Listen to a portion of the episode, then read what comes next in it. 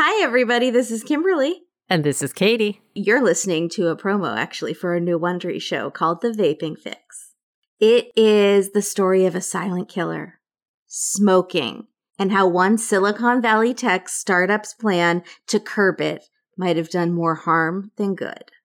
In 2017, plumes of vape clouds surrounded schools across America. Teen smoking rates skyrocketed.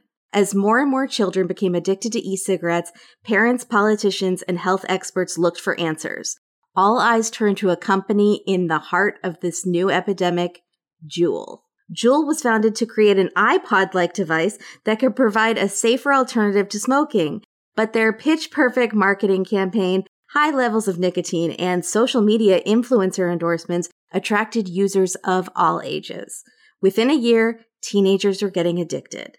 Was this an accident? Or did ambition blind them to the unintended consequences of what they created, putting millions at risk? Se- I'm going with the second one there. Number two.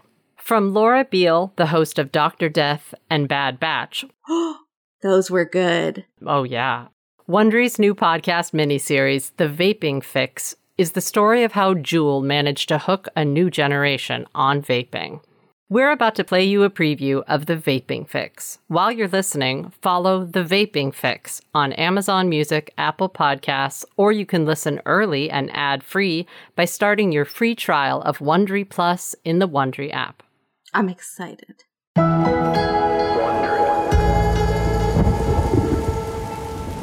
It was a rainy day in Orangeburg, New York in 2018. Gianluca Berecchia was hanging out in his college dorm room between classes.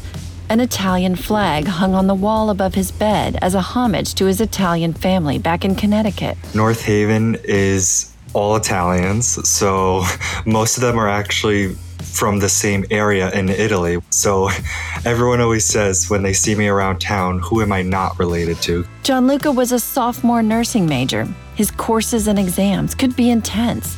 But today, he felt unusually tired. And just not really myself. Like, I didn't really have much energy in me to do anything that day. And it felt almost like I had a cold, too. There was a heaviness in his lungs. It felt like almost like there was an elephant, like, sitting on my chest. And I was just trying to take, like, deep breaths, like, extremely deep breaths to see if that would kind of clear it up. It didn't work. Maybe I just need a yawn and maybe that'll like help or try coughing it out or something like that. But none of it gave him relief.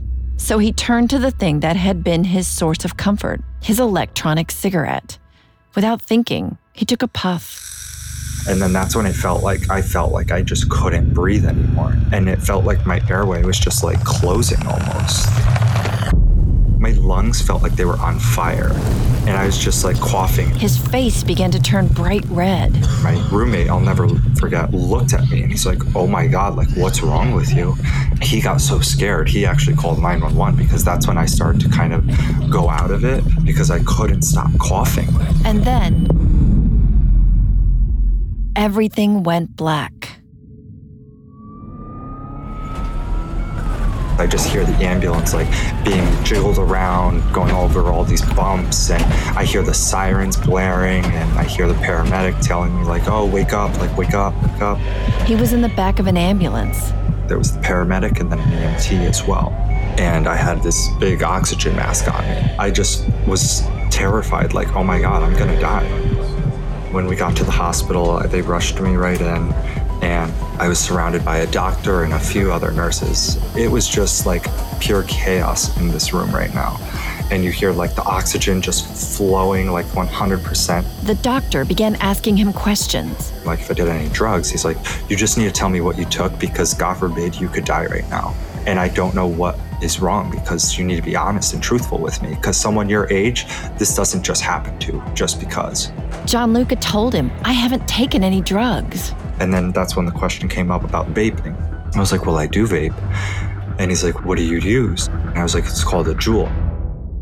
And he wasn't the only one. A warning for parents tonight. Do you know if your child is juuling at school? Across the country, high school students have become hooked on a device straight out of Silicon Valley. Another big story tonight a disturbing study out about teens and vaping, and it shows a significant jump, nearly doubling the number from last year in the number of kids that are actually using these nicotine devices. It ended up becoming my oxygen. I couldn't live without it. I needed it all the time, every day. It would set Gianluca and so many others on a path to the highest offices in the land. I wrote an email saying, Don't worry, girls, we're going to share this story in front of a congressional committee.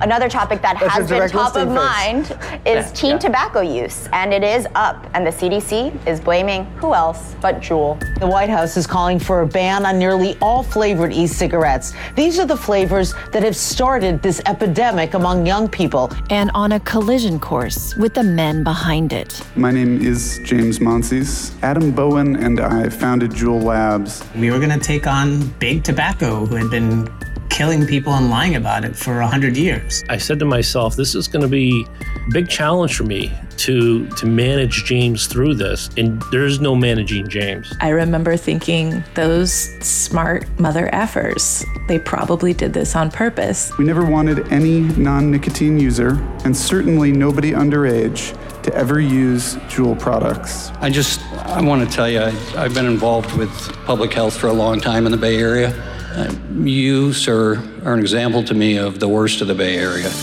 I just remember like my heart stopped, like seeing them. And I just like froze.